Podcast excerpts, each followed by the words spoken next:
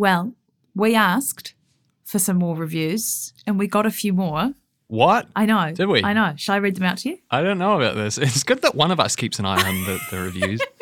I go with vibes. So, uh, someone who didn't leave a name, they used emojis instead of a name, said, Love your energy and sense of fun, which is nice. Oh yeah, that's it. Yeah. Love your energy and sense Yeah. of fun. Five stars. Was that one? No, that one's a weird one. It's, it's actually one star. yeah. Email us, who, who, who, whomstever that was. We'd love to pick your brains about Yeah, those yeah. four stars we managed to lose. Drew left quite a chonky review, but the top line was, Thanks for keeping me company in the mornings. You're both a pleasure to listen to. Oh, that's nice. We got a rather suspicious one Yeah. from someone called Jess. Uh-huh.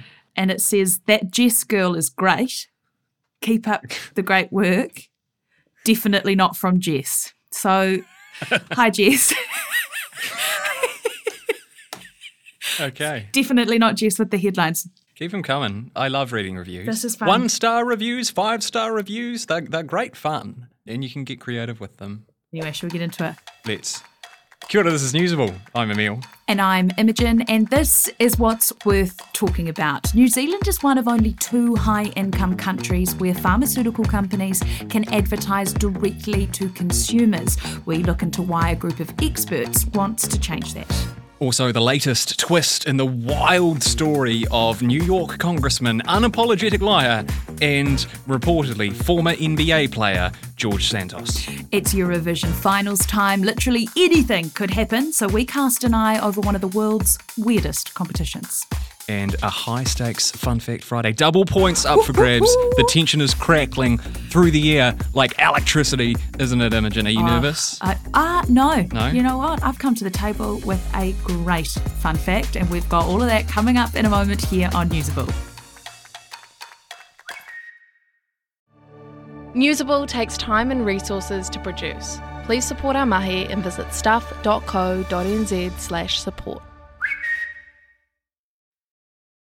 Imogen, do you think you would ever go to the doctor to ask specifically for a medicine that you have seen advertised in much the same way as you might go to Pak'nSave to buy Whittaker's chocolate if it was on special?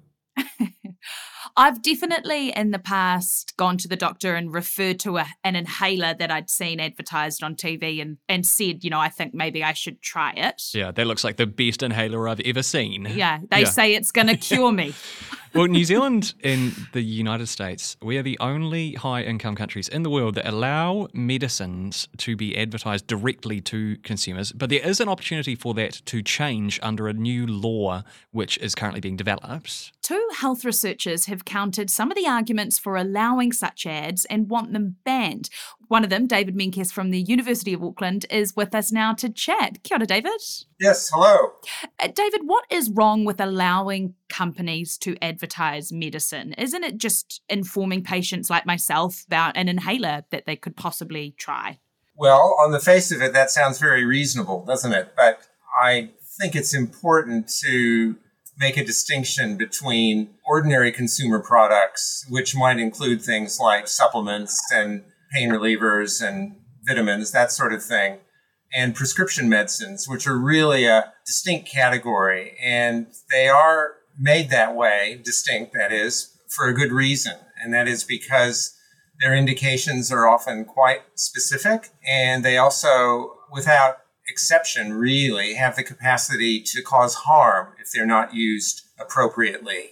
As we mentioned earlier, it's New Zealand and the US, the high income countries that allow this. It's obviously way bigger in the US than it is here in New Zealand. I- I'm struggling to think of some examples of adverts other than an asthma one. Yeah, not nearly as much as in North America. That's absolutely right. You might see them, for example, in the Family Health Diary. That's one place.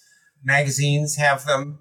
If you go to a uh, clinic or a lab to get a blood tests done, you'll often see pamphlets there. But our argument is that it's not actually a good idea because it leads to problems like overdiagnosis, overtreatment, and then avoidable side effects.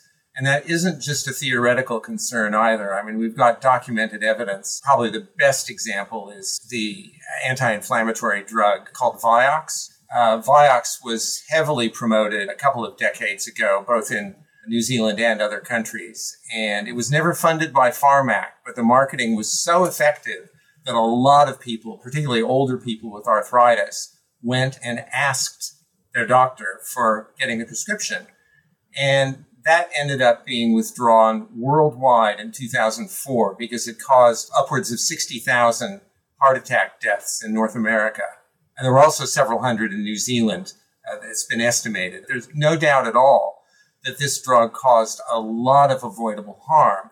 And yet it was only when it really came down to it that the drug was withdrawn from the market right up until that point, it was still being advertised. Wow. And the fascinating thing was that the adverts did not include warnings about this. Uh, David, I'm, I'm so curious about this, you know, because the examples that you give, some of them are from decades ago. You know, you can't do this in Australia, you can't do it in the UK, you can't do it in France, you can't do it in Germany, you can't do it in, in a huge number of places, but you can do it here. Why is that? Why can you still do it here? We've known about this for a long time. Yeah.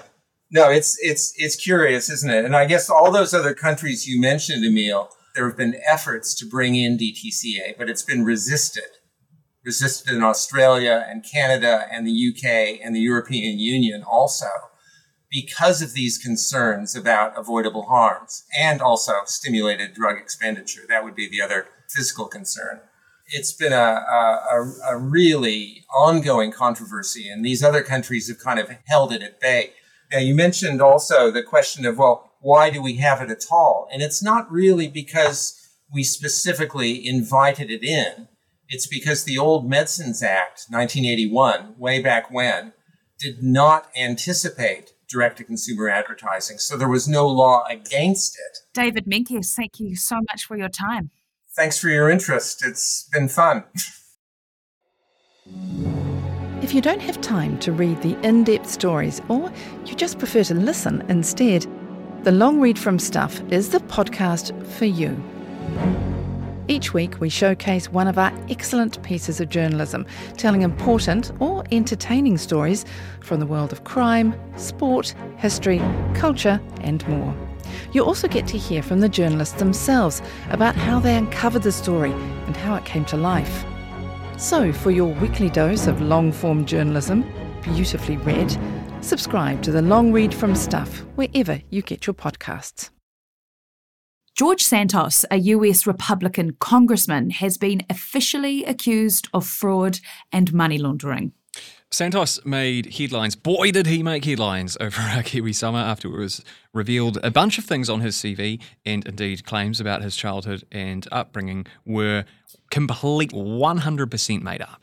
But it's financial accusations that have ended up in court. And here to give us all the details is Newshub's US correspondent Mitch McCann. Kia ora, Mitch. Kia ora, team. How are you? So good. How are you going? Yeah, I'm good, thank you. Um, late night here in the US, but enjoying it. Hey, just remind us who George Santos is and why we should care about all of this. Yeah, George Santos is a Republican congressman from here in New York. He was elected to the Congress of the United States in November in the midterm elections. And when he was elected, it was a really big deal. It was kind of a watershed moment for some Republicans. Here you have a gay male Republican for a conservative party that's elected in New York, which is an achievement in itself. But it was also this kind of rags to riches story that George Santos had. He was from a family of Brazilian parents. They immigrated to the United States. He'd kind of worked his way up in the world. He'd owned companies. He'd done all these amazing things. But then it turned out he'd actually lied about nearly everything on his CV. So, some of the key lies he said that he was Jewish when there's no evidence of that. He owned rental properties. He said his mum died in the 9 11 terror attacks. There's no evidence of that.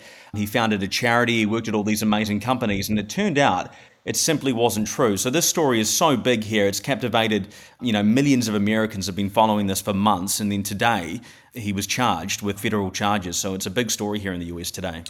Yeah, I mean, it's interesting that he persevered throughout all those numerous provable falsehoods, um, and yet now he is facing charges. Tell us a bit about these charges. What are they? Yeah, so he faces 13 federal charges in New York. It was in upstate New York. He was in court today, and this came out last night. So, you know, all the reporters around the country started flooding to New York to cover this. So these 13 charges are related to basically lies and dishonesty. So these things like wire fraud. And the prosecutors claim that George Santos used campaign funds. So people donated money to him, and then instead of using that for political purposes, he used it for luxury items and luxury goods and committed a whole lot of different types of fraud. And they've also accused him of lying to the House of Representatives.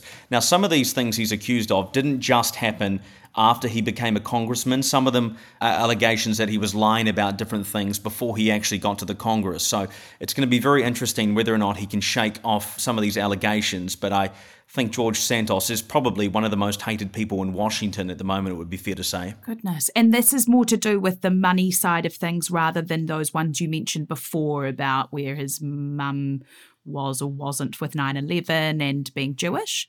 Yeah, most of them are kind of financial dishonesty things that he's been charged with. I mean, some of those other things, they're lies, but they're not really crimes mm. unless he's, you know, said them in a, an official capacity, I suppose. Mm. But that's really what he's charged with at the moment. So he'll appear back in court in the next couple of months. But yeah, he denies everything. Thanks so much for your time, Mitch McCann, Newshub's US correspondent. Well, it's loud and it's colourful and it's borderline too much fun. no, it's not Imogen Wells. I didn't write that. I didn't pre-read that. but is it wrong? Um, we're talking about Eurovision, not myself. The musical extravaganza, which is currently blowing up on social media. This year's competition was supposed to be held in Kiev after Ukraine won it last year, but there is a war so that's not happening. Instead, it's in Liverpool in the UK. Here with all the Eurovision tea is Stuff travel reporter and absolute Eurovision tragic, Alan Granville. Kia ora, Alan. Kia ora. How are you doing? um, so good. It's not the first time I've been called tragic in my life, but thank you very much. for the newbies, for those who don't know, what is Eurovision? Uh, essentially, it's a great, big, glamorous occasion that has been happening since 1956. It's an annual event whereby the mostly all the countries in Europe send forward a three-minute song gets judged by the rest of Europe, and a winner is declared. Alan, it's the weirdest thing in the world, I think. It reminds me a bit of those arcane European rituals that still happen because they've always happened, you know, like the tomato throwing thing in Spain or like the wife carrying championships in Finland. Why is it still around? Um, I mean, it was initially started because it was meant to get all the countries together after World War II. So it was right. meant to be kind of like a peace, peace, love, love thing, which is kind of translated all the way through the, the last 40, 50, 60 years. It's just basically an idea of getting Europe together for showing a united front and showing that people are looking for unification and also just a damn good time. Basically, you have four hours of your life, which you probably will never get back, is the Eurovision final. Definitely. And a lot goes on. You don't really have to care about things. It's pure escapism. There's a lot of WTF moments, and it's just a big lot of fun, basically. What makes a good Eurovision song? Haha. Look, there are various elements that makes a song. It depends which kind of journey you want to go on. Some does a really good pop song. Sweden have been doing that really, really well over the last few years. You can have a big emotional ballad with someone who actually has to belt out a really good song. And then there's always the jokey, funny ones, some folk pop, or there's some punk. You just basically need to make an impact no matter what you do. The final is this weekend. Who are the favourites? What's your take on this year's comp?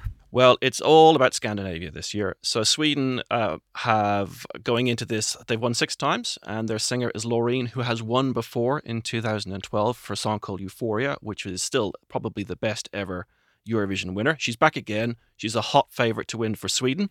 How do we get into it? Why isn't I mean, in Australia was in it? Yeah, so Aussie's why, involved. What what's going on why, there? Yeah. Why aren't we? So uh, Aussie have a rabid fan base. They've always loved Eurovision, and I think it was back in 2015. Austria had won it, and it was kind of like a joke. Let's have Australia in it. So it was meant to be just a one-off. So it was a funny haha. It was a funny ha, and Guy Sebastian entered, and he, I think he got top five.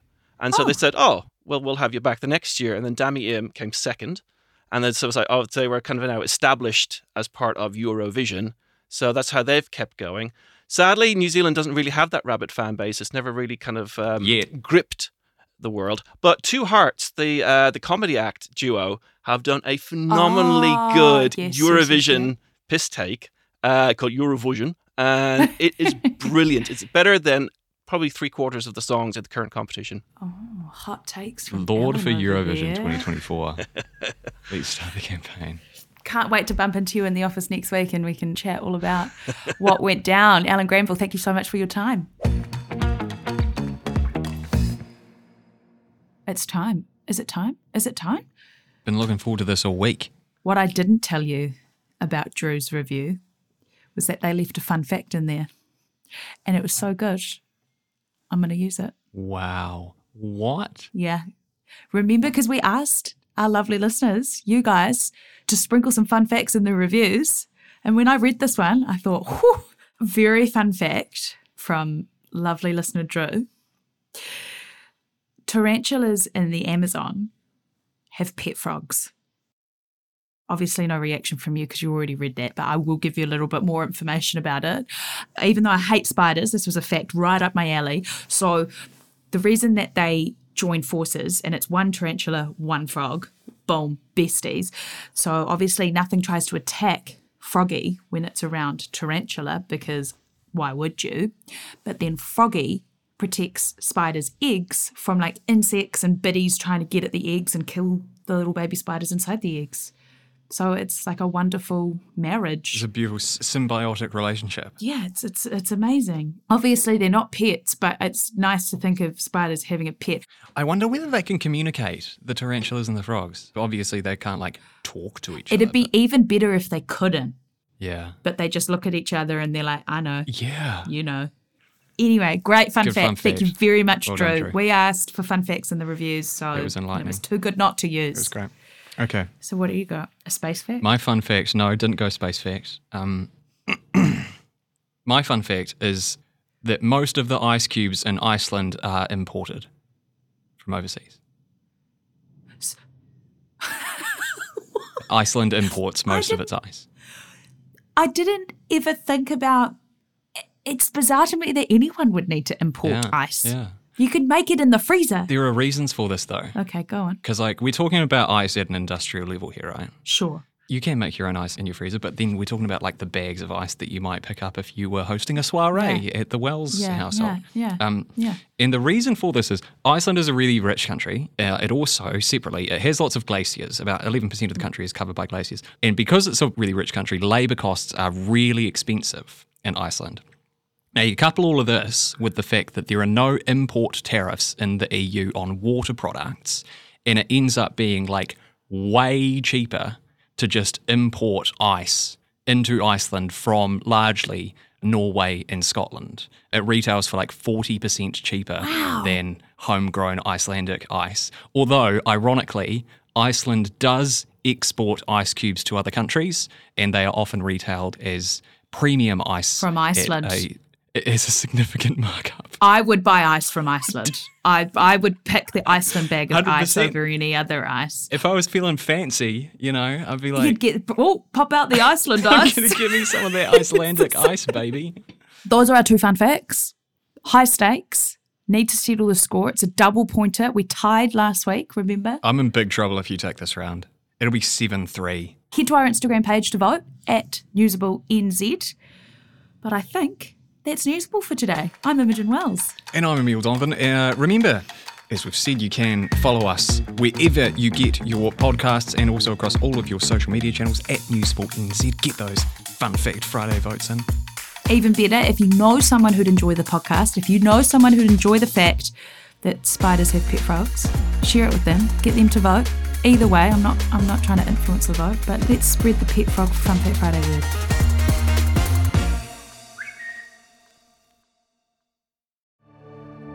If you like this podcast, please support our work. Visit stuff.co.nz slash support.